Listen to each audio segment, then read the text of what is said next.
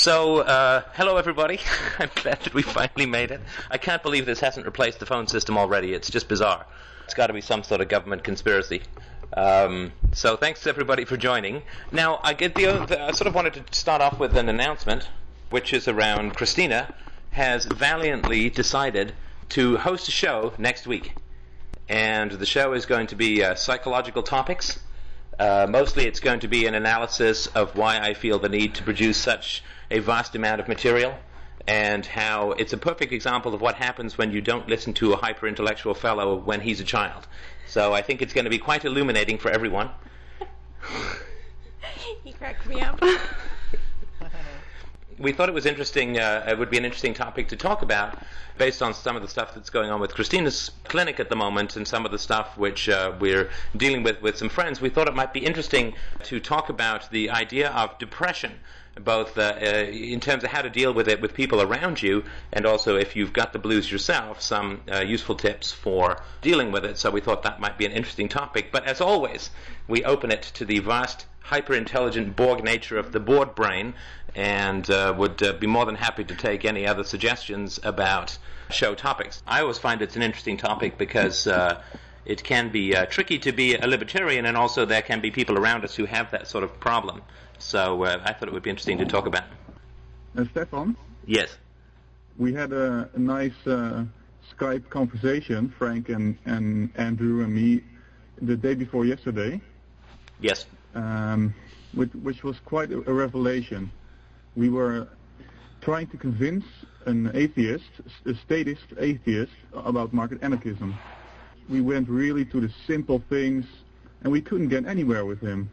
Interesting. And then we asked him about his childhood, about his childhood, and then he said, "Well, uh, I didn't really didn't like my mother, and she left, but uh, my father was really great, and he beat me until I was uh, 11 years old with a belt." Well, we were quite. Uh, it was an eye opener to to say the least, and we all went like, "Okay, this problem is a bit bigger than we uh, thought it was." So it all made made per- perfect sense, but only after we started talking about his childhood. Well, it's amazing to me. Well, it's not amazing to me actually to just uh, to recognize the effects of abuse in in the family on how people react to their uh, to their uh, well how they develop political beliefs. And uh, how did the conversation go after that? Was that sort of the end? Of- uh, well, that was uh, after that we talked a bit our about our own experiences as children, but uh, we understood what the problem was. Is that uh, at a really basic level, he deals with, with problems in a different way, and we, we all understood that. So Now- we uh, we thought that uh, he should, should talk with someone like you because it's we uh, because we're we're still dealing with our own problems and we're not really ready, I think, to give someone like that uh, really good advice because it's out outside of our scope, you know. Right, right. And then it kind of meandered back to the politics, and his he basically didn't listen or under. I think he didn't understand anything we said basically.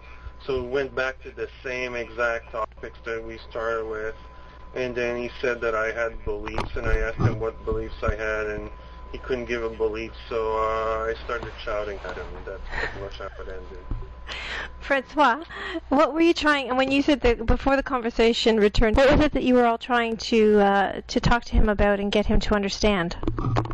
We uh, were trying to explain to him the market anarchist model, and we were getting more and more to the fundamental. Niels was doing a great job uh, going more and more into the fundamentals, and basically we realized that in fact he didn't understand any of what we're, we're saying at all, and he was basically stuck in all his collectivist concepts, etc. So we started to talk about his parenting. That was kind of a natural, just because of the whole principle of, you know, if someone is that far gone, maybe it's something to do with his parenting. So we went into that area. How interesting. Yeah, I mean, I think that was a good idea, and it's sort of like uh, the, the analogous thing to me may be something like if you're going to have a conversation with a religious person, uh, and you're going to say that it's going to be a debate about the existence of God, then you kind of need to, I think, up front establish what the criteria are going to be for the debate, right? Like, I mean, if the person is then going to say, if you disprove the existence of God, they're going to say, well, it's all about faith, then you kind of need to establish that up front. And so it sounds to me, in a way, like it may have been possible that you guys were debating with someone wherein you didn't kind of have an agreed upon methodology for changing uh, opinions. Like if this guy is psychologically scarred from a horrible childhood, and it sounds like he is because to praise a dominant parental figure who beats you could be considered to be not exactly uh, an argument for morality, then it usually can be helpful to try and set up some sort of criteria for true or falsehood. Otherwise, you really do end up talking in these kinds of circles. Does that uh, make any sense? I don't, from experience with this guy, atheist Jew. He um, that was his nickname. I don't know what his name is, but um, oh yeah, he, he he he likes this culture. He likes the religion. He likes uh, all collectivist concepts he can think of. So what I think happens is simply you can't talk about epistemology if there's a complete lack of understanding, which I think there was in this case. There was a complete breakdown of communication because he cannot understand the language it's if you're stuck in these collectivist concepts, um, you can't you just can't understand what we're saying. Even Niels was really going at a very basic level, uh, talking about like three people living together and trying to you know set up that kind of scenario, you know, like we do. But he simply did not get it at all. Right, right. No, and I think that makes sense. If he is somebody who is trying to excuse or justify or minimize the problems of authority that he faced as a child, then I sort of in my view, he's not going to be able to see the state with any kind of clarity because he's obvi- if you can't deal with what is close to you, if what is immediate to you, then you can't deal with what is abstract to you. I mean, the, the, the general path of learning when we're children is we get things like object constancy from a ball that rolls under a blanket, and one day we sort of figure out, hey, the ball is still there, rather than it's just vanished. And we generally learn about things that are closest to us, and then we apply those abstractions further and further out. And if this person is unable to process any kind of moral truth or justice within his immediate life, especially when he was a child, and there's never any situation where the child is to blame for that kind of violence, then I think it's going to be pretty much guaranteed that he's not going to be able to deal with a more abstract form of authoritarianism in the form of the state. So I think you guys were entirely wise to switch the conversation to his childhood, and I think it probably did help uncover why he wasn't able to process the concepts. It's quite a challenge. Well, the problem is, you know, where do we go from here, I guess? I, I think with these kinds of individuals, you can't go any further. You just can't. I mean, you have to recognize when when the, the road is ended. I mean, someone like this is never going to change unless he or she pursues some kind of uh, psychological counseling to understand his or her own motivations and to try and have an effect on ideological beliefs without that occurring prior, it's not going to have any effect. Yeah, like a lot of people will take personal traumas and build pretty complicated abstract defenses around them, and that's their way of avoiding the personal traumas. So what you could do, I mean, the only thing that I would suggest is obviously get this person to MississaugaTherapy.com. but I mean, given that they're probably not likely to be living in Canada, you could talk to them sort of brother to brother about their own childhood and see if that sort of makes sense. We actually tried to explain this to him very delicately, explain to him why we, there was a difference, but I don't think he really understood that. I don't know if you could... could... might have an insight on that. What we tried to explain to him, very simple, is that concepts can't act. And uh, basically, where the argument came back to is that he wanted to uh, bomb the hell out of Iraq, every single child, mother, brother, grandfather, because one of them might, uh, if you don't do that, then they'll come back to you with a bigger bomb. That's what, that was his whole, whole argument. He, he didn't care about killing any one of those people. Right, and that, that would be an indication to me that somebody had experienced an extraordinary amount of abusive and unjust authoritarianism as a child that that person is defending and is saying is morally justified because this is how their own father treated them. And so one of the things that you could do is that you could say, uh, you know, if this person says that it's a principle, then you could start with the argument from universality, right, or the argument from morality and say, is it then true that anybody who feels that somebody else might be a threat to them at some point has the right to go and kill that person? Because, of course, in that case, given that the U.S. was gearing up for the war in Iraq for about 18 months to two years beforehand, and it was pretty clear and pretty inevitable that that was going to occur, that Iraq should then be allowed to attack the United States because the United States is an in, impending threat, right? Like if if the principle is that you can have a preemptive strike, and you know, then they're going to say, well, no, it's different, and so on, and then you can just start to sort of say, ask them why, and th- that's one way of approaching it. But another one might be to say, can you tell us a little bit about your own experiences with authority, just so we understand where you're coming from? Uh, because, I mean, a lot of people's ideas come out of their own experiences rather than out of some abstract revelation. So you can ask the person how they develop their own theories about authority uh, and so on, and then they may talk about their father and so on, and you at least will get a mapping of how they came to it. And then, of course, if they do say, "Well, my father beat me and this and that," then you can say, "Well, do you think that that was a good thing, or would that be something that you think was not a good thing?" And if they say, "No, by God, it gave me discipline and an iron will, and it's the best thing ever, and if I could go back and beat my younger self, I would too. I can't wait till they invent a time machine, so or whatever, right?" then I think you have somebody who is too uh, traumatized to be able to think clearly, and you may want to save your energies for somebody who's less, I don't know, what would you say is the phrase? Uh, less stuck. Less stuck. Yeah, that would be one way of one way of putting it. Does that that make sense? Yes. No, sorry. I was just saying. I guess there are some people that are just outside of our uh, reach. We just have to admit that. I guess. Oh, for sure. Yeah, I mean, we we all can learn from the uh, the political parties in this manner, right? Like if you're a Democrat, you focus on the swing states, right? You don't go like if you're a Republican, you don't go to the core of New York and try and get votes there. You look for the people on the borders, right? I mean, as best you can, because I think I think it's sort of very important to in, in sort of keeping your optimism about communicating the ideas, I think, or I've found in my experience, it's so important to keep your own enthusiasm for doing it. And if you end up spending a lot of time beating your head against the wall of somebody else's irrational and traumatized emotional defenses, masquerading as intellectual ideas, it doesn't it feel like incredibly frustrating and and uh, maddening to be in this situation and I think it makes it tougher to do it the next time. I think it's very important to keep one's optimism and that means not spending too much time debating with the crazy people. It was only later after we talked about uh, the politics stuff for about an hour that we realized how his mind was structured and at that point we all we we did understood that we weren't going to get anywhere when he is saying that it was good for, for his father to, to hit him uh, if his father didn't like what he did. Our basic message is that we, we get uh, we get it now, you see? Right. And uh, we we just realized that, that we weren't going to get anywhere. And that for us, I think that was a real uh, eye opener, mm-hmm. because uh, yeah, you, you normally don't talk about this, and we could really make the connection between uh, family and state. So that was a lesson learned.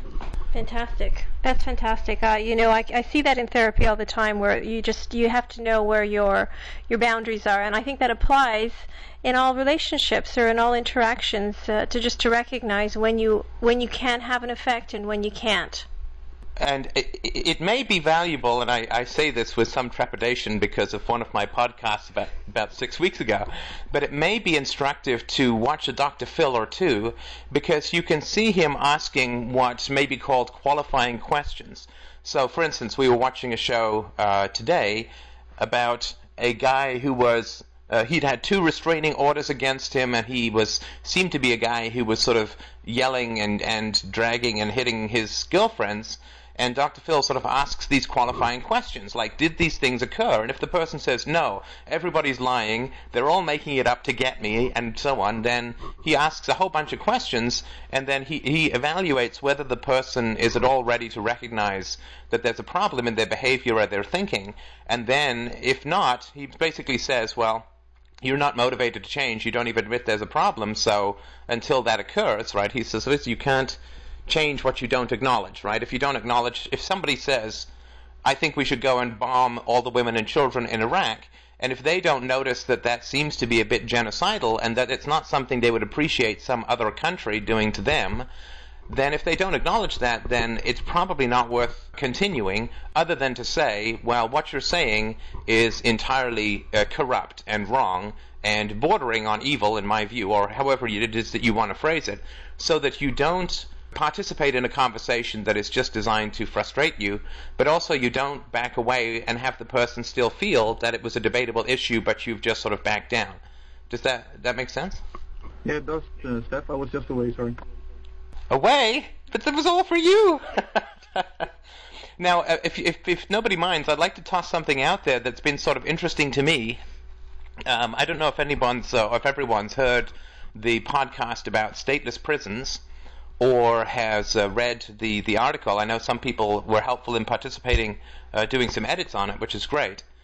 But I gotta tell you, I don't think I've ever put anything out there that has caused as much or as voluminous a set of hostile emails coming back. And I just sort of wanted to get people's sense of like maybe I'm missing something, but it wasn't something that I felt was particularly controversial. But holy crap, I mean, people are just railing against me in a way that I just find really startling. Has anyone else out there had conversations about private prisons or ways of dealing with criminals that don't involve uh, having, you know, a, a, war on drugs and a, a, DEA and all this kind of stuff? Uh, has anyone had those conversations out there and experienced a lot of hostility, or do you think it's just a, a random cluster for me? I think, in my opinion, it's because you're already talking to market anarchists, so maybe you're just hitting a lower level of uh, how should I say, uh, thinking or collectivist thinking maybe, instead of uh, talking about God and having the Christians argue with you. Perhaps you've hit an issue with market anarchists in general. Just my idea. Yeah, it could be, but then it would seem to me that then that would be something where people would say, I think you're wrong, and here are the reasons why. But you know, I'm, people are calling me up saying that I'm evil and brain damaged, and, and emails and so on, and they're all coming from the Lew Rockwell site. Uh, I think only a few of them came from Francois. just kidding. But um, I just I just found the level of emotional reaction to be quite startling. And so when I was talking about it with Christina, she was thinking that maybe it has something to do with the fact that if we can even deal with violent criminals in a pacifistic manner that's effective, that it might be making people feel about their own childhoods problems with authority itself. I mean, it's it's a pretty vague conception, but I'm just wondering if anyone else had any thoughts or has had any experience with that kind of hostility in the issue of uh, private prisons. I think the main objection people give me when I bring up the idea of a, a private prison is, is, you know, again, this whole idea of, you know, oh, the, the law can't just be something that you decide. It has to be something that we all decide. It has to be, you know, a monopolistic law system for it to be, you know, having validity, you know, like how can you lock up somebody, you know? Can I lock up somebody? And they just don't have the understanding. Well, yeah, I, I'm sort of surprised when you know, and I think I think that the point someone made about that law can't be just made up by each individual is very important, but I'm not sure why giving sort of one monopoly group like the state the right to make up laws solves that problem. I mean, I certainly haven't been consulted recently uh, by the Canadian government on which laws I think would be important to do. So uh, uh, I just find that the level of emotional reaction it's stronger than anything else. And I, I, guess I've had about I don't know 12 or 15 articles published on LewRockwell.com, and I was also wondering if the presentation of it might not be something that would be uh, causing people upset because I did present it in a slightly more tangible manner, like a, a, a, speech from a guy from a DRO coming up at your doorstep when you've been charged with a crime. And I was wondering if that, because it seemed a bit more tangible and a little bit less abstract, like it was almost like a little script of what might happen, whether that might uh, make people more hostile. It's really easy for people to agree with principles and concepts, but when push comes to shove, it's always very problematic. Can you tell me a bit more about what you mean when push comes to shove? I mean when you actually present them with concrete instantiations of the principle or concept, people's instinctual reactions really come back. And they kind of imagine themselves in that very real situation and, and perhaps realizing that they don't fully integrate or support that principle and instead have really personal um, a personal repulsion to the uh, use of that principle in real life. I mean, in, in actual scenarios, situations. Right. I, I, think I understand what you mean. Like somebody may say that uh, private schools would be better than public schools, but then when they talk about it with other people, then they may agree sort of in principle, but then they say, oh, I'm not going to have two months off in the summer anymore and this and that. So there may be more of a reaction around it that way. Is, is that what you mean, or is it even more personal than that?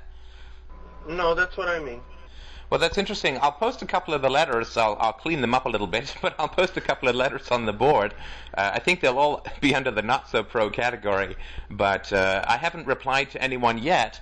Uh, I'm not sure that it's worth doing so because, as I talk about in the article, the issue is if there's a lot of violent people in society, you can't have a state because the balance of power situation would be the only way to solve it. Uh, and if you don't have a lot of violent people, then you don't need a state at all most people sort of went into two categories. One was that there are so many violent people and they're so violent that there's no way DROs could ever control them, in which case I'm not sure how having a state and a military really solves the problem, other than, you know, everyone else gets disarmed and then maybe there's peace through the fact that everybody's uh, under a dictatorship. Or, or the other one was the idea that uh, the DROs, you know, the natural thing, right? The DROs are going to turn into fascistic organizations and there'll be no way to control them, which again, giving a monopoly doesn't seem to solve that problem. So there's not a lot of logical replies that I can give to people who are just emotionally blurping back at me, but uh, I'll post them just so I'm sort of very curious about. I think this is important, and I'm not sure exactly why. I'm just sort of following my gut because this is a pretty strong barrier, right? This problem of violent crime. And ever since I first published on Lew Rockwell over a year ago, it has been something that has repeatedly come up. And I'd be interested in getting a sort of collective discussion going, and I'll post the letters and get people's responses. I think it's a pretty key issue as to why we're not able to get our ideas out into a wider debate, why we're sort of viewed as pie-eyed, paisley-wearing dreamers who just don't seem to understand the nature of evil and think that everyone's just going to have a big group hug and all evil's going to go away and so on. And I'd sort of be curious to say, get what people's thoughts are. So I'll post some of those, and if you'd like to give me your thoughts back, that would be helpful. But I think this is a pretty big clue as to why we're facing problems getting ideas out. Yeah, please go ahead. Do you know the JesusNeverExisted.com? Uh, I've never been there. I didn't even know that site existed. See, that's a subtle bit of joke there. Well, it's a great site, but one of the features is the, that he has um, a site where he shows all the mail he gets, and it's nicely categorized in hate mail and love mail. Yeah. And the hate mail is really hilarious. It's really great. You, you, you, you the, the the type of reactions are so telling of uh, of their their thinking about the stuff that it's really a great way to show people that they are completely wrong because of the, of the way they react. Right, like if you get a lot of real hostility, then it uh, it's not uh, it's not any kind of uh, statement about your ideas. It's just about uh, how people are reacting to them based on their own histories. I would just love to find some question, and maybe uh, if we could revisit it with your uh, anarchistic friend or your atheistic friend, some question wherein you could redirect people's thoughts away from abstracts and towards their own personal experiences so they could understand that their abstractions were just a kind of defensiveness around some sort of history that they've had that they haven't dealt with. I think Christina's going to reveal that question next week in a magical session of new possibilities. Oh yeah, like I have all the answers. but she does. She's just she's just withholding them from us, and I'm not sure why. But I'm sure she'll reveal them next week. But I just think that would be a great thing because then you can actually deal with the real issues that people are facing rather than all the po- political stuff that it takes a while to grow into and to be responsible around. People hide behind their political ideologies. I mean, they hide their real their their real selves. People hide around. People hide themselves through all their actions. They don't want to admit uh, that they are living their defenses. Yeah, like culture and politics and Absolutely. patriotism and all that. It all comes back to the family. Absolutely. That's definitely true. Uh, I, I'm trying to figure out why people are having such a problem with this um, private uh, prisons. Um, and maybe it's the fact that there's an ideology that how are you supposed to fight against violence with nonviolence in a community if you're not willing to take up arms and and uh, actually push this person to do something for restitution, how are they going to feel motivated to, to I don't know, repay the the person, the, the rape victim, for instance, if they don't have to, if they can go into hiding into the middle of like the wilderness or something?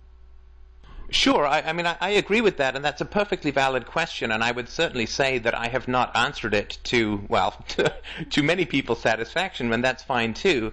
There's going to be some balance of the punishment of having to go and live in the woods, or wherever it is that you're going to go and live with. It's going to be hard to find that place because everything's going to be privately owned, but there's going to be some balance wherein it's just worth it to submit yourself to the DRO confinement in order to pay off your debt. Like they're not going to make it $50 million and your children get enslaved because then people are just going to leave the country or they're going to go to the wilderness or something. And they're not going to make it one bucks and 10 minutes of watching educational videos about, I don't know, Canadian history or whatever the punishment they would come up with. There's going to be some balance which the market is going to find wherein it's just worth it to do the DRO confinement. That even may be down at the individual level, I don't know. But it's going to have to be a big enough punishment that it's a deterrent and gets people uh, confined and off the streets, but not so big a punishment that they're just going to come out guns blazing, shoot everyone, die in a blaze of glory, or go live in the woods. It's going to be some kind of calibration in the same way that there is in terms of price, right? I mean, people will always charge as much for an iPod as they can possibly get away with, but not so much that people won't buy it. So it just seems to me the market is going to find that balance between punishment and so, like punishment that's enough to be a deterrent, but not so great that you're gonna, I don't know, like uh, firebomb the DRO guy and take off to the woods. Some balance, I think, could be achieved, but unfortunately, the, the like dozens of letters that I'm getting uh, are so uh, extreme and so uh, opposed to the idea at a very emotional level that there's no again it's no curiosity right? So there's no curiosity about like why would you even talk about this? What an odd thing to talk about. Tell me about why why you why you think it's important. But i think it kind of is because once you start to dig into the very base reasons for a state you seem to i find i'm just i kick up a lot of emotional aggression in people and i I just find it really fascinating because there are solutions to find it. If people say, "Oh well, people are just die in a blaze of glory," it's like, well, the DROs won't do it in such a way that that would occur, right? Because that's not what they want either. So there's just no dialogue around it. And, and does anyone else had any other issues around which they just find that dialogue seems almost impossible, or is it just this one in this article? If I could mention quickly, one one issue I always have a problem with is that um, even if I explain the stateless society to somebody um, oftentimes people will still come back at me and say, well, you know, it's never going to happen in your lifetime, so shouldn't you still try and, you know, uh, vote for the good politician, you know, the lesser of two evils? And what's uh, what's your response to that? Um, well, I try and explain why uh, I don't vote personally. I mean, the fact that you're not going to have a, an effect on the election is part of it, but um, just not wanting to be part of the corrupt uh, system. And I just try and explain that, you know, if you uh, support any politician, you're supporting the system as a whole, you know. Right, and then they say uh, that you, you know you're a dreamer, it's impractical, it's never going to happen, blah blah blah, and therefore you know you're sort of uh, non nonsensical and uh, Don Quixote kind of thing, where you're just sort of tilting at windmills and wasting your time, and you know this sort of stuff. Is is that sort of the approach that you get? Yeah, I suppose. I mean, I, I don't know. I'm, I'm really not sure the best way to respond to it. I guess. Now, is is the issue that you're being questioned about? Is it going to occur in your lifetime, or you should vote because you will never be able to achieve a stateless society, and so you should do the best you can with what you can? I think it's both. I've really gotten both objections. You know, some people tell me that, uh, well, you know, you're never going to get the stateless society, so you know, you should still try and you know try and get the, the better of the two politicians. You know, get Kerry instead of Bush or whatever.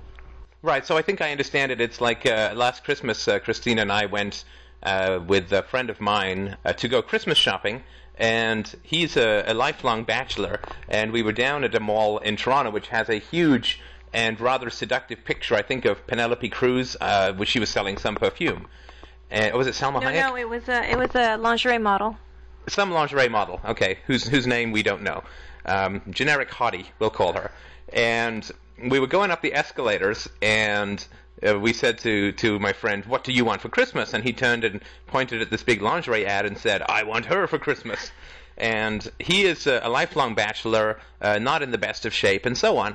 And so, to some degree, the impulse when someone says that is to say, yeah, okay, I can understand that, but that you're not going to achieve, so maybe you can date somebody who's available to you, who's in your league, that's going to work for you, and not be a dreamer looking for things that you can't possibly achieve. Like you take things step by step and gradation and so on. And I certainly understand that as a um, uh, as an approach, but uh, to me, it is um, uh, the, answer to that is that uh, if it's wrong, like, let's just say, I mean, this, this is what I sort of say to people who say that. Let's just say for funsies that violence is wrong and that the state is, is the wrong way to do things and that we shouldn't use force in human relations. Let's just say for funsies, right? Like, just go with me down that road for even two feet. I'm not asking you to take, the interstellar journey to uh, anarcho-capitalism, but just go with me two feet down this road. Because the way that it looks for me, if it is true that violence is the wrong way to solve problems and that the government uses violence to solve problems, then asking me to participate in something that I think is just wrong, even if it might get me a little bit of goodies at the compromise of the very principle that I'm fighting for, wouldn't seem to make sense. And I think people would sort of understand that, right? Like, if uh, even if you can't date a person who isn't going to uh, beat you, it doesn't mean that you should then date a person who is going to beat you, right? I mean, you, you, would probably sort of be better off not participating in relationships then. And so, if it is wrong to use force and voting is a sanction of that use of force, I think people can at least understand if you say, just go with me two feet down this road, that this is a principle I believe in, that at least you can understand why I don't vote. And you're not saying to them, therefore you shouldn't vote, and therefore voting is evil, and blah, blah, blah. You're just saying, at first first thing you can do is understand why I think that voting is bad, and then we can debate about more things. But at least you can get them to understand that first thing. Does that make sense? Yeah, it makes some sense to me. I mean, I've I've always sort of found it helpful to get at least at least understand why I think the way that I think. And I'm not saying you have to think that way or that it's perfectly right or that I'm some sort of oracle or whatever, but at least understand why I think the way that I think. And then it's not a pressure on them like they have to agree with you or disagree with you or only one person can leave the room alive from an intellectual standpoint but at least you know uh, understand why it is that I believe what I believe, and then at least you can understand why I'm coming to the conclusions that I'm coming to, and then it can be sort of a, a more open conversation. Uh, I've sort of found that that to be helpful. Is there uh, anything else that uh, people have in that kind of area? Any points where uh, they get really stuck? Well, what I think is that there are two main, from our experience so far, and I think from Andrew's experience too, I think there are basically two kinds of scenarios, which is one scenario where, yes, people may object, well, you can't really do anything about it, but when you present them with the market anarchist model, they'll say, oh, hey, that's, that's great. You know, I've never heard this before, etc. On the other hand, you have the other people who really can't relate to individualist concepts and they will uh, get into all sorts of uh, uh, objections in areas like we've been talking about.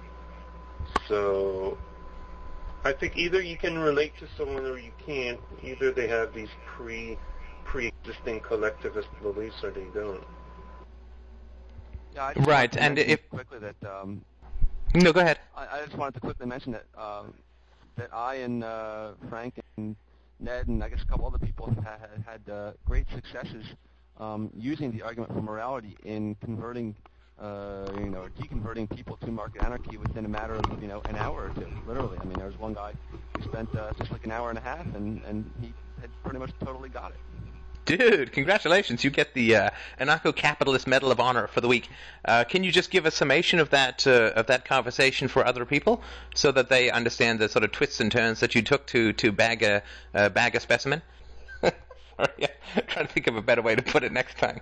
Um, I don't know. Maybe Ned Ned can help me field this one a little bit, but um, I don't know. Just uh,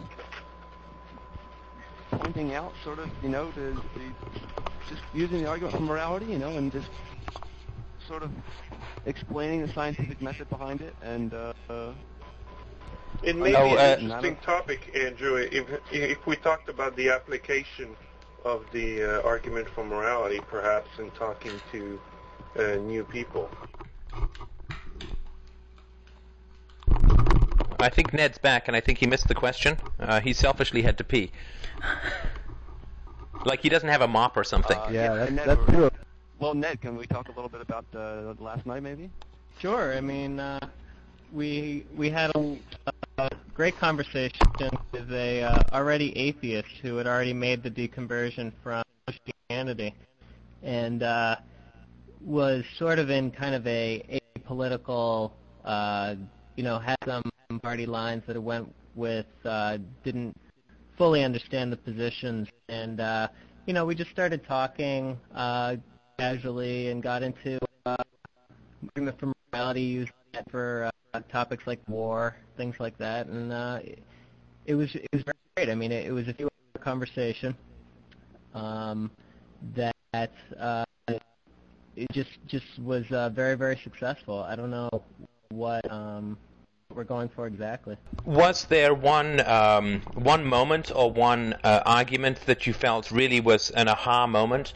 I mean, one of the ones that I found around gun control is people say, well, guns are bad, and you say, okay, well, let's get rid of the police and the military, and then they go, ah, you know, like that. They just recognize that as a real contradiction, and that can help. Was there any one particular approach that you found really helped turn people around?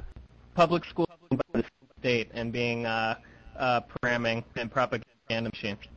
Yeah, that yeah, that was it right there. I remember. Uh, Did you sarcastically ask him if that's maybe why he thought the word state was at the beginning? no, I don't think so. Because you know, there's nothing better than sarcasm to win people over. That's a good approach. That's a good approach. We didn't uh, we didn't think of that. And just just phrase you, you use the phrase "duh" as often as possible. I think that really helps as well. Now, um, so so once he got Well- that sort of pub, sorry, go ahead. I was just going to mention that you know I've I've talked to several people about this, and I, you know, there is two general sort of reactions. You either get you know people started getting really uh, you know emotionally vested and you know upset or defensive or whatever, or they just sort of go along with it because they are a thinking person and they're open to new ideas and it's fine. I don't know. I just I think it's a little hard to tell in the beginning. You know, just uh, after you present the argument to someone, I think it takes maybe a little time for them to start start to let it sink in a little bit and think about their own life. You know, because that's that's the aspect of the process that uh, you know we can't really affect. You know, it's like we can we can talk to people about the state and the family or whatever. Um, but if they have, you know, family issues that they have to analyze or whatever, then that's something they're going to have to either do on their own or, you know, come to us about. It. Those aren't things that we can just sort of guess and, you know, try and try and say, okay, you know, we can help you with this because we don't know what exists and what doesn't exist with regard to, you know, their personal life. So I think there's a certain like, uh, not lag time, but just a natural, you know, like decompression time, you know, to sort of uh, come out of it. Uh, maybe somebody who's de- deconverted from Christianity to atheism can uh, talk about it, or The arguments are very simple, uh, but the implications uh, are not, and uh, they they take a lot of time to uh, fully digest and fully uh, understand uh, applications. Well, I think if we look at uh, uh, Joe's story, Joe Holloman, the person we're talking about, um, he already make a, made a significant step uh, step in um in becoming an atheist. He was uh, a zealous Christian and uh, a very active minister. a minister. He, yeah, he, yeah, he spoke he spoke in a parish and he went door to door and uh, he was that kind of guy. And uh, when he he still had uh, this uh, this strength inside him to to let all that aside, to abandon uh, his life essentially, and uh, become an atheist. And I think um it's a much uh, much smaller step to take from Player to, left. to market anarchy. I mean, I think that's interesting. I think that um, the the question of religious people and their relationship to market anarchy is a very complicated one, and I, I've obviously tried to take a few wild swings at it in a couple of podcasts, but. I generally would rather talk to a Christian than I would to one of the um, the people that we've sort of talked about a little bit on the boards, the the nihilistic uh, and relativistic um, uh, a- sort of the atheists, right, who believe in nothing, right? They, they they don't believe in anything, and God is just one of the things that they don't believe in. I would actually, I found that I've had more success chatting with people who are uh, religious than people who are atheistic or agnostic and relativistic. Has, has anyone else had experience either way? That way? Um, I've, I've got a question. Is it is it a necessity to be an atheist and to believe in market anarchism? Well, it depends how you define market anarchism, in my view. I think that you can certainly be religious and believe in uh, anarchy. Uh, I don't think that's particularly uh, problematic as long as you separate your metaphysics from your politics and your economics. But if you say that uh, reason or rationality is going to be the like reason and empiricism and the scientific method are my final criteria of truth, and you apply that, in my view, consistently across your whole life. In other words, you don't have one area which has one standard like faith and another area that has another standard like rationality and empiricism, if you apply the philosophy consistently, then I think that the two conclusions out of many that you're going to come to is around market anarchy and um, and atheism is really a wrong word because it means anti-God or against God, and it's not a positivistic approach to uh, dismissing the idea of, of supernatural uh, beings. But I think if you do apply it consistently, you will end up with a non-belief in God and a non-belief in the state, uh, sort of simultaneously, if that makes sense. Not necessarily, because something like the state is something tangible that you can see. You can see the evil, but something uh, like religion or Christianity or something, you're seeing the evil of people, and they're claiming it is in the name of God. So, I mean, it's right there again coming back to people's evil and immorality. And so, I mean, I think the I think you have a, a, an argument, but I don't think it's very consistent in its. I would say that it's possible to be a Christian and a market anarchist if you see it at a as a purely superficial level, if you don't think about epistemology, if you don't think about morality, if you don't think about the ontology of it. Should the state has components that are supposed to be material, but if God exists at all, then it should also have material components. But insofar as they are both collectivist concepts, they are both part of the same mentality. And I think that's an excellent point. And Lance, if you could so just tell me a little bit. the state to God. Yeah, I think that's if you could just tell us a little bit more because I was quite interested in what you were saying about New player. That you can't see the uh, religion, but there's only people, but you can see the state. And I think, as far as I would approach the topic, it would be that the state is a collectivist concept that doesn't exist in reality that is used as a justification for human evil.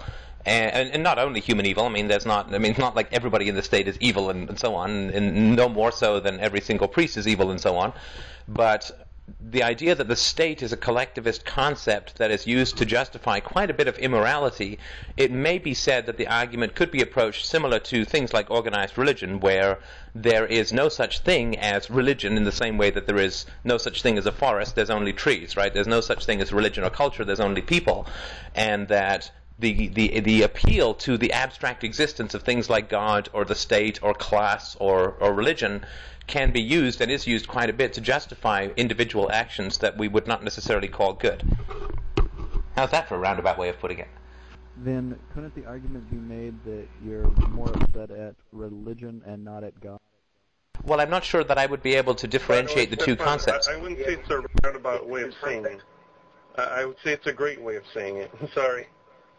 Yes, no, I, I do understand what you mean. That it is really only individual people that and, and their own individual actions that we can ever have a moral problem with.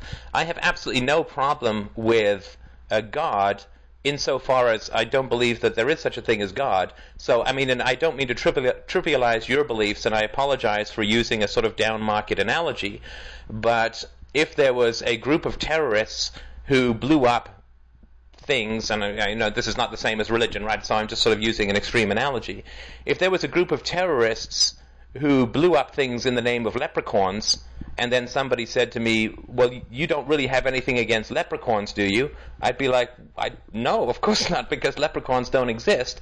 I do have a problem with the people who blow up things in the name of leprechauns, and if if I can strip away the defense of leprechaunism, if that makes sense, that we can actually deal with what is really motivating them, which is not leprechauns because they don't believe in them any more than I do, but there's a justification that they're using which is masking their real motives. If we can get rid of the justification uh, logically, then we can have a look at the real motives, and of course, just as in communism through an atheistic approach, uh, a great deal of harm has been done in the name of religion and in the name of atheism. So, I mean, I fully respect your arguments in that area. It would be crazy to deny them. And as somebody pointed out on the boards, I've had some pretty vitriolic attacks on communism relative to my ones on Christianity, and that's, of course, because the communists are the ones who've killed far more in the 20th century through an atheistic philosophy than uh, Christians have done throughout the entire human history. So uh, that that sort of leprechaunism thing would be my approach to do I have a problem with God? Well, no, of course not. But it is a justification that people use for quite a bit of uh, false teaching to children, right? Like to, to, say that leprechauns exist to children and to have that go through to adulthood and that they owe allegiance to leprechauns, which never speak to them directly, but which must come through me and I can tell them what to do and so on. I wouldn't have any problem with leprechauns because they don't exist, but I would have a problem with people's belief in leprechauns, if that makes sense. Uh, no, actually, it doesn't. I mean, I, I don't have a problem with anybody believing in certain things. Like, for instance, you believe that there is not a God, but yet I believe that there is a God. And using that same thing, I, I think that your your argument would be better suited that is you have a problem with people's morality justified by their belief and that I also have a problem with. I mean, I, I fully agree with you, and to that degree, I think that we need to then, uh, or I, I think that it, that people need to be re-educated, I guess, on the terms of what morality is, and go from there uh, to you know to touch on their personal metaphysical beliefs or something along those lines. But to come from the opposite direction that like, okay, well, God just doesn't exist. Um, and you know that way I'm breaking down your uh, your reasoning for uh, using him as a justification for your immorality. I, I think that's going about it in a, in a backwards method. Right. So if I understand it correctly, you say, and I appreciate the argument, you say that we should instead teach people about morality and not worry so much about their belief uh, in, in a deity. Yes. Okay. Um, now, by the, the way, Lance, I have to note that we, we do not believe that there is not a God. I don't know where you got that idea. In the term atheist? Uh, no, Lance. The term atheist means non-theism, absence of belief. No one here believes that there is not a God. Even I'm a strong atheist, and I don't believe that there is not a God. But you just said it's absence of belief. Uh, maybe maybe it would be better if if you uh, explained it a little bit more in detail because the way you just said it is uh, it's absent of belief, and from there it you were not even saying that it you do not not believe. Yeah, I'm not sure what. Uh, um, uh, I'm definitely a, a, strong atheist insofar as I do believe that there is not a God, right? I, I don't sort of. Uh, there, there is a weak atheism which is um, that it can't be proven either way, so we have to sort of act as if it's not the case. There is a, a strong atheism which is a little bit more, uh, I guess you could say, assertive in this idea. And uh, my particular approach would be that uh, not that, you know, again, to use a more non-controversial term, right? Not that leprechauns uh, may exist or may not exist, there's no proof either way, but that they don't, right? Because they're sort of self-contradictory entities and so on.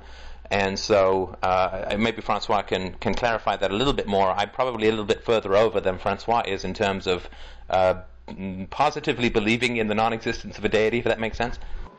Well, Stefan, it's not really a mainstream position of strong atheism that I've ever heard. If that's your position, that's fine, but it's not mine, and it's not. Actually, that that's a very scholarly understanding of what atheism is. Uh, I do not. I do not believe there is no God any more than I believe there is no leprechauns. So I don't. I don't know what Stefan's position is, but it's not really one that I've ever read in any uh, scholarly uh, book, paper, etc.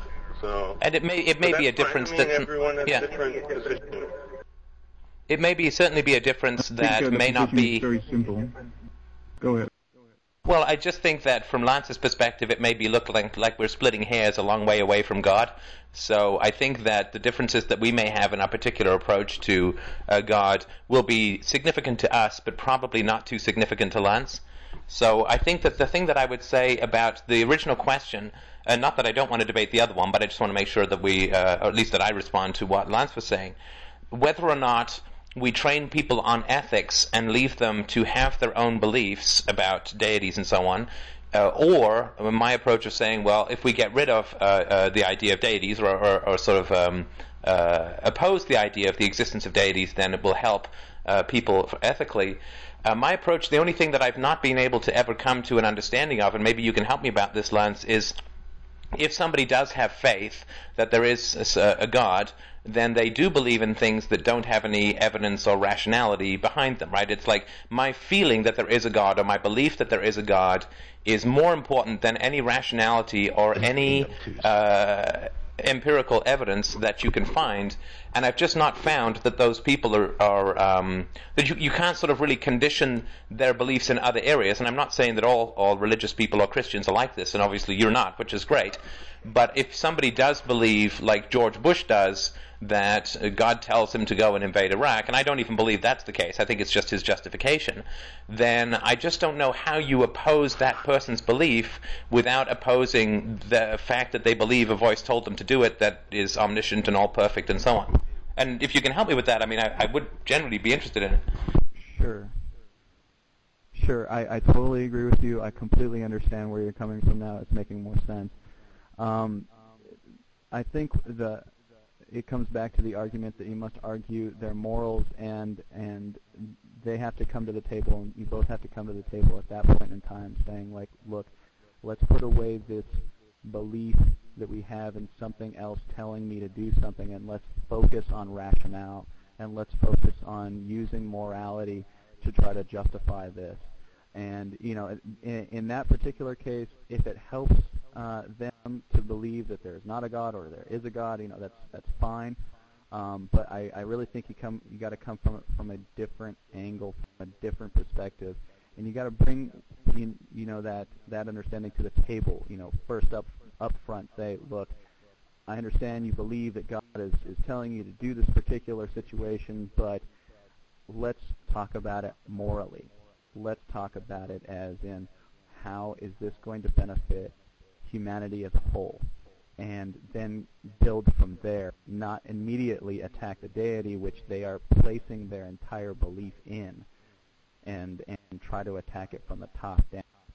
You can't attack a deity you don't believe in, but uh, I think if you're going to take the moral the moral attack on this issue, then you're still in trouble because, like we like I tried to uh, discuss on the last uh, conference, there's no point of connection between market anarchist uh, values and Christian morality. So uh, there's still no point of connection here. Well, I think if I understand it correctly, you said, Lance, that you would try and talk somebody out of a genocidal impulse that they claim came from a God that was telling them what to do by saying, how does this benefit humanity as a whole? And I don't believe that that's something that a rational morality would approach as a criteria for determining good or, or bad. The way that a rational approach to morality works, in my understanding, is something like if you say that there's such a thing as preferred behavior, then that preferred behavior must be common to all mankind.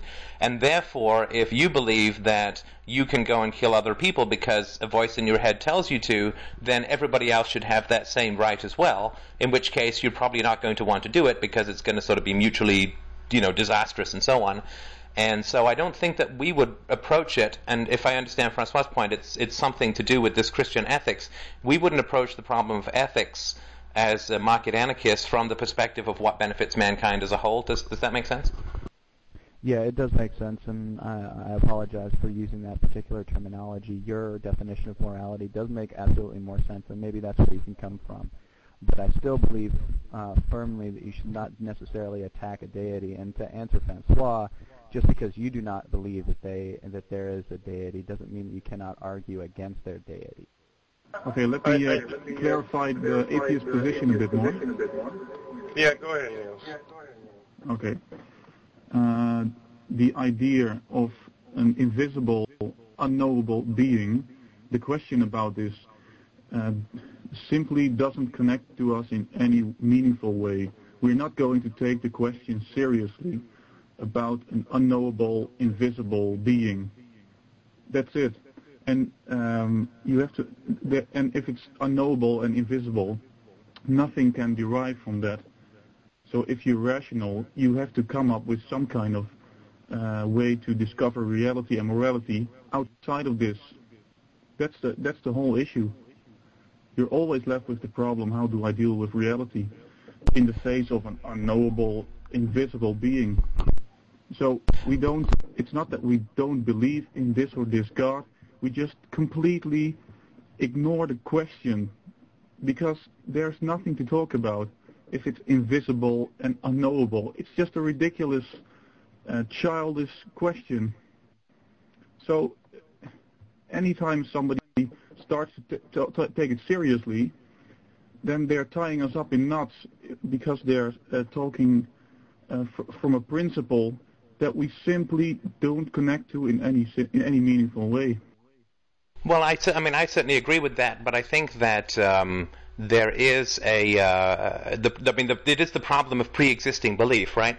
That uh, we we certainly don't connect with it in a meaningful way any more so than the average Christian would connect with the idea of, of Zeus or Dionysus or anything like that, and probably even less because that's that's another deity versus a deity versus a non-deity. But I do think that uh, Lance had an interesting point where he said that you would try to argue morality independent of faith, and that would seem to me, Lance, if you if you don't mind responding to that, uh, it would seem to me that then you would say that there is a criteria for morality that would be independent of the existence of a deity, or independent of the commandments of a deity. Yes, that is precisely correct because uh, I mean we we must argue this from a, a historical point. Uh, morals have existed before Christianity in the time of Socrates in the time of Plato, uh, they they were the founders of what we have a now intellectual understanding of what morals is, and so you use that foundation to argue your moral standpoint and leave your deity out of it, whatever that deity might be, whether it be atheism or whether it be Christianity, whether it be Muslim, uh, Muslims, whether it be whatever that happens to be, leave that out of it and argue it from a purely rational and purely moral stand. But I'm sure that you would uh, agree, and I, I, don't mean to put words in your mouth. I mean, I'm fairly sure that you would agree. Let me know if you would or wouldn't. Uh, that you would agree that uh, there is a moral nature to God for those who worship God, because it would not make any sense to worship a God that was not good, right? I mean, we we generally tend to love that which is the most virtuous and therefore uh, I think a lot of people who are religious would have trouble saying that morality is independent of the existence of a deity, but rather that God is the ultimate expression of, of the highest morality. Can I say something? Uh, we can uh, perhaps argue that uh, that religion is not moral at all. Uh, we can ask them a question: you, how, Why do you obey your, your God? do you obey him because he is good, as you have told, as you have said yourself, or do you obey him because you are afraid that you will, uh, will suffer in hell forever? So if people act morally for the sole reason that they are afraid, then I, I would not say that their actions are particularly moral. It's simply, it's simply a primary instinct. It's not morality at all avoidance of consequences. I have, a, I have a question for Lance. I have a question for Lance. Can I? Yes, sir. I would like to know, Lance, how how you can be a Christian and argue for moral autonomy, autonomy from faith, individual autonomy, because moral autonomy is not a Christian concept. In fact, it makes you a sinner. Sin is refusing to obey God. If you argue for morality independent from faith, you are a sinner. You are going against the Bible. You are going against the will of God. So I would like to know how you go ahead and, and, and just ignore those tiny little inconvenient facts in your little independent uh, moral autonomy, which is a completely individualist, uh, market anarchist rational concept and has nothing to do with Christianity. Well, I think you're coming to the table with a preconceived notion of what Christianity is, and I don't know if you've really read any books on Christian morals. Lance, Um, Lance, are you going to tell me? Are, are you going to tell me that I you don't know what sin means? Now let's not get argumentative. Let's stay you curious. understand the word sin? yes, sir, I, I do understand the word sin, but my understanding could be different from your understanding. So that's your answer. Your answer to the most fundamental contradiction of your whole approach is is just my understanding. Okay, thanks. Well, I think I mean I think it's a very interesting question, the relationship between ethics and and a deity and individual conscience, for sure. I mean, this stuff is very uh, very challenging, uh, both for uh, for most atheists, right? Most atheists have a problem with universal morality, and most Christians don't have as much of a problem with universal morality. It's just that the relationship of universal morality to a deity can be challenging. And I think that um, uh, I just want to make sure that as we talk about this particular religious aspect, whether there are uh, people in the chat as a whole who are interested in this topic, or whether we're wandering off into stuff which uh, is uh, is more individual to those of us who have an interest in theology, is is there anybody out there who is uh, absolutely completely fallen asleep, or is this something that is of interest to people to continue talking about? No, I'm just. I think we have a few snores. Wake up, everybody. Well, Lance, I mean, I certainly appreciate this. I think I think we should keep this conversation going, but I think let's let's open it back up to some other questions or comments that people might have had uh, or might have at the moment. Uh, I certainly this this is a very challenging topic. I appreciate uh, your input into the conversation, of course, and I certainly respect that it's uh, not easy with the atheist jackals uh, circling you and drooling uh, to stay in the conversation. But uh, uh, I certainly uh, uh, appreciate that. I find it a very fascinating topic. Uh, so let's just make sure that uh, uh, we stay in the conversation, but not to the exclusion of other people's other interests. So. Um, uh, now, is there are there other topics that? Uh, definitely going to heaven after this one. well, uh, Lance is going to heaven, I think. Um, so I'm going to op- open it back up if What somebody else has another topic. So, somebody spoke, and I didn't quite hear what they said. I think it was Ned or RSP. Um, but yeah, thank you for that, Stefan. I am going to heaven. Excellent. Um, now, uh, there other topics? Because we had some people, and I don't necessarily want to start grilling everyone about their childhoods again. Although that's always fun for me, so don't uh, don't feel like it would be an Im- um, imposition for me to do it. But there were some people who to either sent me messages or were on the boards uh, claiming some regret about not being able to have talked about their own uh, histories uh, in last week's conversation, where we were chatting about um, if what what experiences we may have had in common as children that may have led us to be more uh, susceptible to or interested in things like market anarchy. And one of the general consensus things that came up, which is still open to a good deal of validation, of course, is that we did not look at our own parents as those who we could really respectfully receive moral instruction from. And I think that left us kind of with a blank slate that could be written on by new ideas, whereas other people may not feel that way as much. So if there are people who wanted to chat about that based on what they heard about last uh, week, uh, now would be a good time. I'll have to start picking on people if they don't say anything. I'll start with Christina, of course. That's not fair. She's in the same room. I guess maybe. No, that's right, yeah. Maybe get, getting the ball rolling a little bit, uh, and, and maybe discussing a little bit in your early childhood. Uh, if you, how did you view your, uh, I guess, mother as a, uh, as a moral agent or as a? No, I, I really just listen to. No, I really just prefer asking the questions. No, I'm just kidding. um, the uh, my my own experience, of course, was that my own mother was an absolutely, you know, as I've mentioned in the a podcast or twelve, um, a completely horrible human being who used, as my brother did, the argument from morality consistently and completely hypocritically, of course. So I was exposed to a good deal of nationalism when I was in boarding school, and my brother was very much around, you know, we have to keep the family name up, as was my father. My mother was very much around, obey me and give me respect while doing nothing to earn that respect. So, from my standpoint, neither in my immediate family, nor my extended family, nor in my education, nor in those people that I was reading, nor in the media, nor anywhere, did I feel that anybody was making any kind of they were all using moral arguments, but they weren't making consistent moral arguments. So I was just very wide open to exploring this field. I very much felt that morality was important, but that I just never got any kind of satisfying explanation or any kind of explanation or appeal to ethics that didn't have this sickening leprosy kind of smell of self-interest and subjugation and you should obey me because I'm in charge, but I'm going to pretend that it's moral just to club you even further down.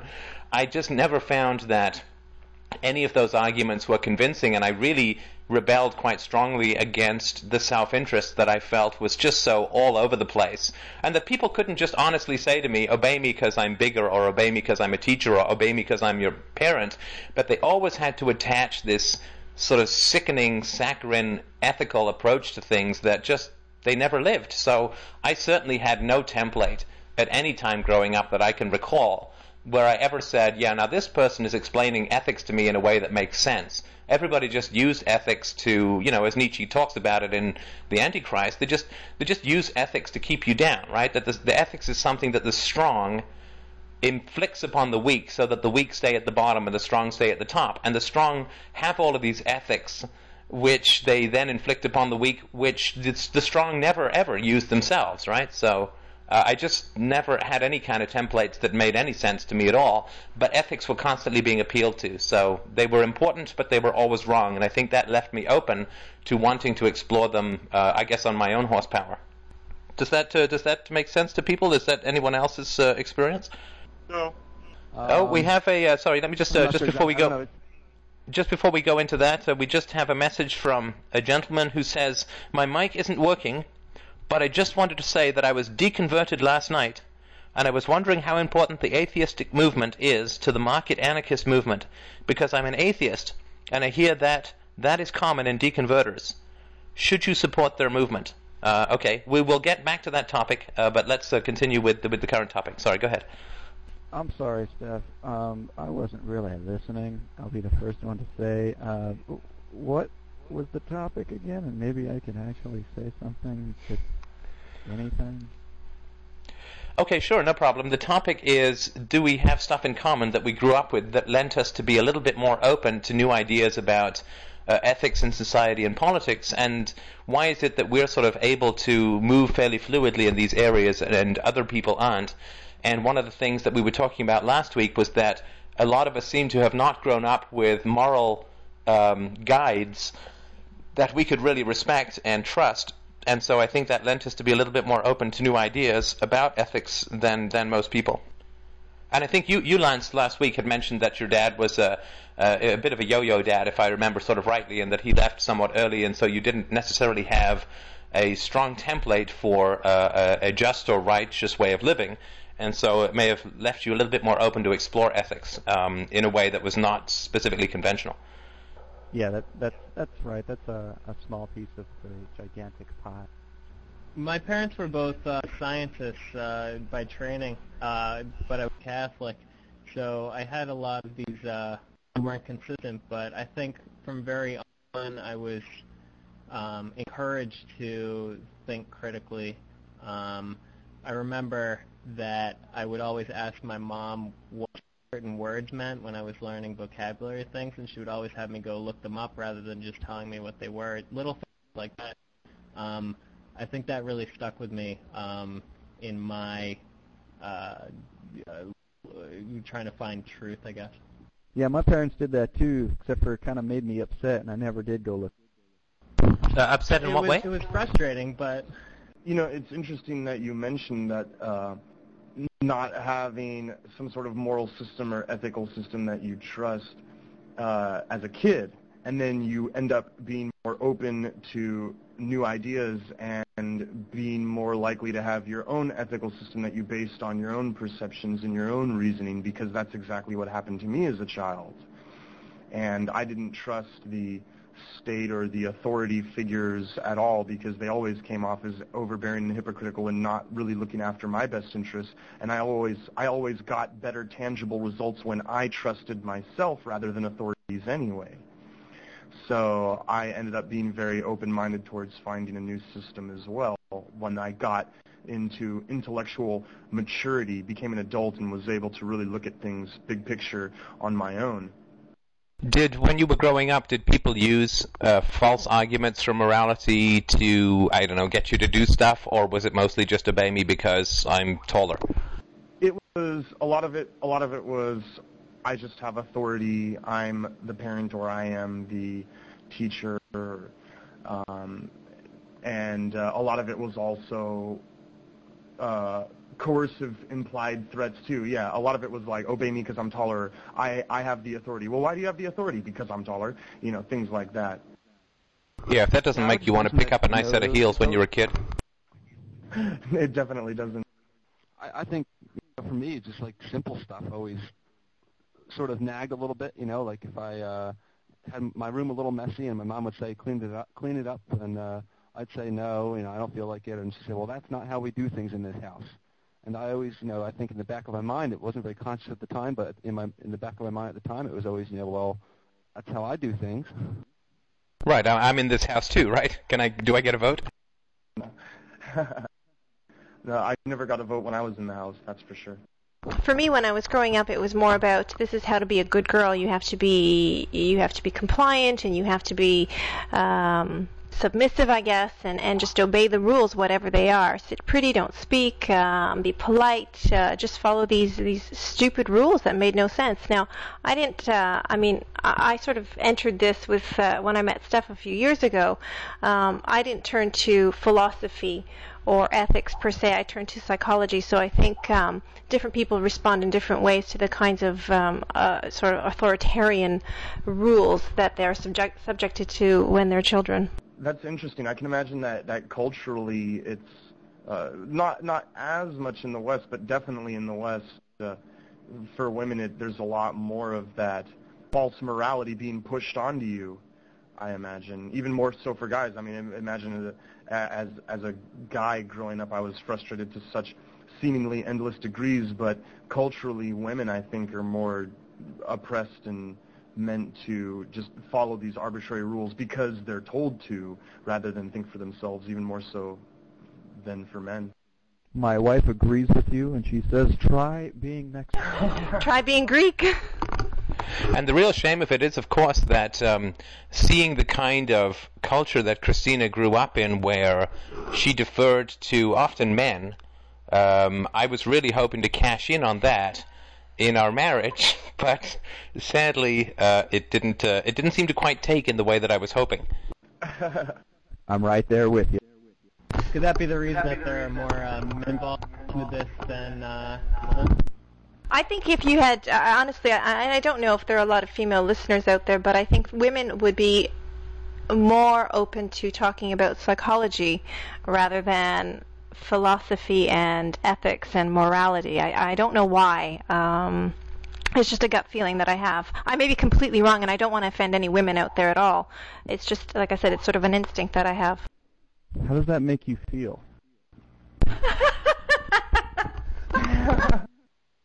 Great question.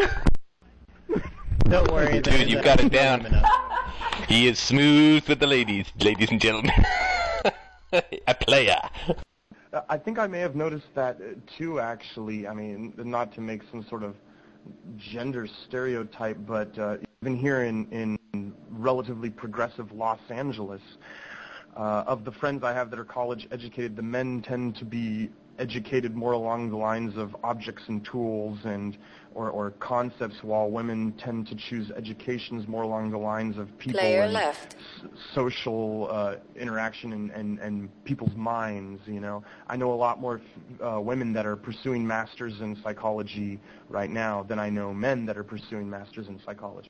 No, I think that's an excellent point. I think that there is also um, the kinds of relationships that you can have, which are win-win, tend to be what women are more attracted to and I think that some of the uh, some of the relationships where there is a winner and a loser tend to be things that men, simply because they're raised to be more competitive, tend to be a little more, more bit more drawn to. and so women are often in the helping professions where it's nice and win-win, and men go a little bit more into the sort of win-lose professions, and to some degree, uh, philosophy and economics uh, and sciences are a little bit more around the win-lose uh, situation. I don't think that's anything innate to female nature, but I think it's uh, partly cultural. Um, uh, it's a way of approaching that. And so in the libertarian movement, it definitely is to some degree a win-lose. I mean, we try to base our beliefs on empiricism and the scientific methodology and rationality. And so for some people, like with the people that we were, with the gentleman you were talking about at the beginning of the conversation, uh, it is going to be a win-lose. Like one person is going to emerge, uh, in a sense you could say the winner. I mean, both people win if the uh, ideas get corrected. But one person is going to have to sort of give way, and that's, I think, something that women aren't generally brought up to be as comfortable with.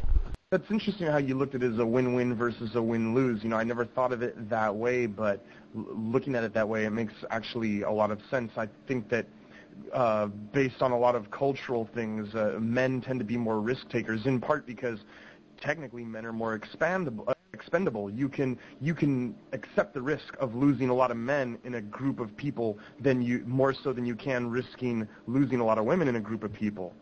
So men tend to take more risks because of those cultural trainings, you know, uh, and that's where the win-lose comes into play.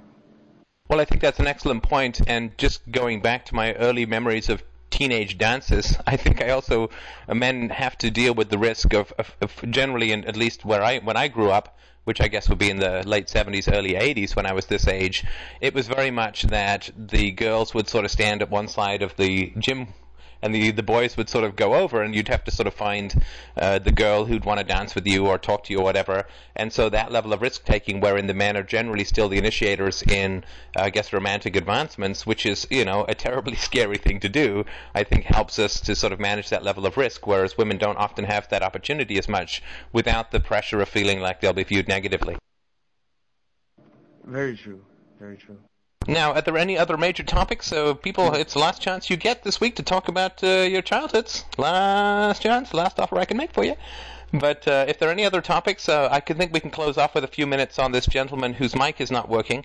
Um, I guess we could pretty much abuse him as much as we wanted now because you can't say anything back. Oh, it might be fixed next week. But um, uh, we could finish off with his topic unless there's something else that somebody wanted to talk about on this topic. My my wife was uh, saying something uh, about the reason why uh, women are more uh, inclined to take, um, I don't know, I guess psychology. Um, and she was saying, honey, what were you saying? She was saying that it's be- she says that she wants to understand, you know, that, that the women want to understand people because she wants to, they want to know why they were oppressed. They have that, I guess, curiosity. Do you mean why the women themselves were oppressed? Yeah, a- as children, I, I believe. Anyway, look, why, why don't I put the mic over next to you? You could put her on the mic. Well, hello. This is Irma, uh, Lance's wife, and um, well, Lance made a comment that women go into psychology because we want to know how men work, and so well, I added to that that a lot of the time, as you know, children, we are so accustomed to, you know, we can't go on dates till we have a certain age, and you can't put your makeup on, and all these other things that you're not supposed to do as a respectable young lady and so that's like one of the things also that um that make you want to understand the person's psyche makes you want to find out how a person thinks. You know i would agree with that but there's a, there's another I, i'd like to add to that as well. I think that um women also tend to go into again i mean we're talking about philosophy and economics versus psychology uh, but a lot of people who go into psychology typically uh, want to be healers and helpers as well not just they want to understand but they want to help and and i don't know I'm not to say, I mean, there are a lot of men in my profession as well. I mean, I can't tell you the number of male psychologists and, and uh, psychiatrists that I know, but that's also something that women do. They want to they want to be helpers, so they will go into psychology, they will go into nursing, maybe they'll become educators. Um, but that's something to think about as well about what women will do. Uh, yes, I definitely agree with you. That's why I was saying that that is uh, one of the aspects, not the whole reason why women um, go into psychology, but you know, just one of the aspects. It certainly is nice, of course, to think that women go into psychology to uh, understand men, and, and, the moment you figure us out, uh, please please let us know. I don't think that's going to happen anytime soon. Kind of like a stateless society. well, well put. Um, I'm sorry, I just uh, I missed.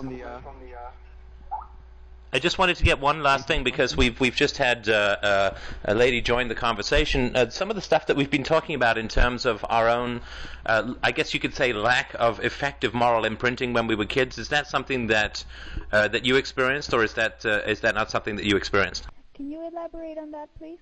Sure. We were just talking a little bit both last week and this week about how a lot of people who sort of came into uh, libertarianism or who are very interested in working out the problems of ethics in society uh, around pacifism and mutual cooperation, a lot of us seem to have in common the fact that our own parents or teachers, although they talked about morality, we did not find them to be very effective or believable in terms of ethics, and that, at least from my perspective, a lot of it was kind of like uh, self-interested stuff, past office sort of ethical stuff. Did you have any sort of experience where, with your own upbringing, that you felt that there was something kind of lacking in the sort of quote moral instruction that you received? Well, definitely. My parents always um, told me to do things because it was the decent thing to do, um, because it was a Christian thing to do. There was never a clear explanation of that that was rational to me. So I always questioned. Um, I always tried to to obey them because they they are my parents, but there was always something missing. And, and growing up and, and being able to think, and as you become an adult, you're able to question the things that your parents command you to do. And also uh, in conversations with my husband and his uh, newfound interest in uh, libertarianism, um, I have been uh, exposed to that even more. And have you had any conversations with your parents or with those who who you grew up with who were, uh, at least to some degree, moral instructors about sort of some of the ideas that you've been exposed to or have had lately? And if so, how have they gone? Since this is new and I am uh, barely grasping uh, this understanding, it would be difficult for me to, to bring this up with uh, somebody that um, does not believe in this, and um, I, I would not have a way of explaining things and and backing um, my my understandings that are, like I said, very limited at the point at this time. Well, that's a very, uh, very good response. Of course, very honest. And just remember, of course, if you guys have kids, or when you do have kids, to just say as they grow up, "Hey, this is market anarchy. That's what we do in this house. So you better get in line." President, because I said so. exactly, because I'm taller. Now, uh, we also have uh, um, one of the gentlemen who sent a, a private uh, message who said, if we can go back to what in our childhood led us to this, I always asked my parents why things were the way they were. When they never answered me, it made me want to find out on my own, giving myself that authority and initiative.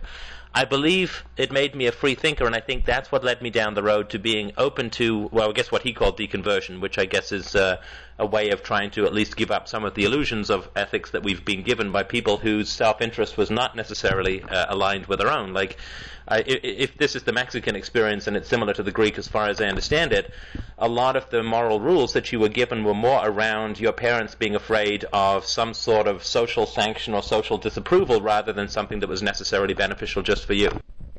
Um, definitely, society played a, a big part. Um, when we're talking about other people judging your own family and your reflection as a parent. Yes, it was a big part of um, the upbringing in my home and why my uh, dad would uh, prohibit me of doing certain things like um, coming home late or having a you know a, a boy bring me in his car back to my home that that was definitely not allowed because of what other people or neighbors might say about him that is such a common experience uh, for, for for young girls, and I don't know how how did the guys experience that, or or did they? We were always on the lookout for girls who weren't raised that way. Exactly.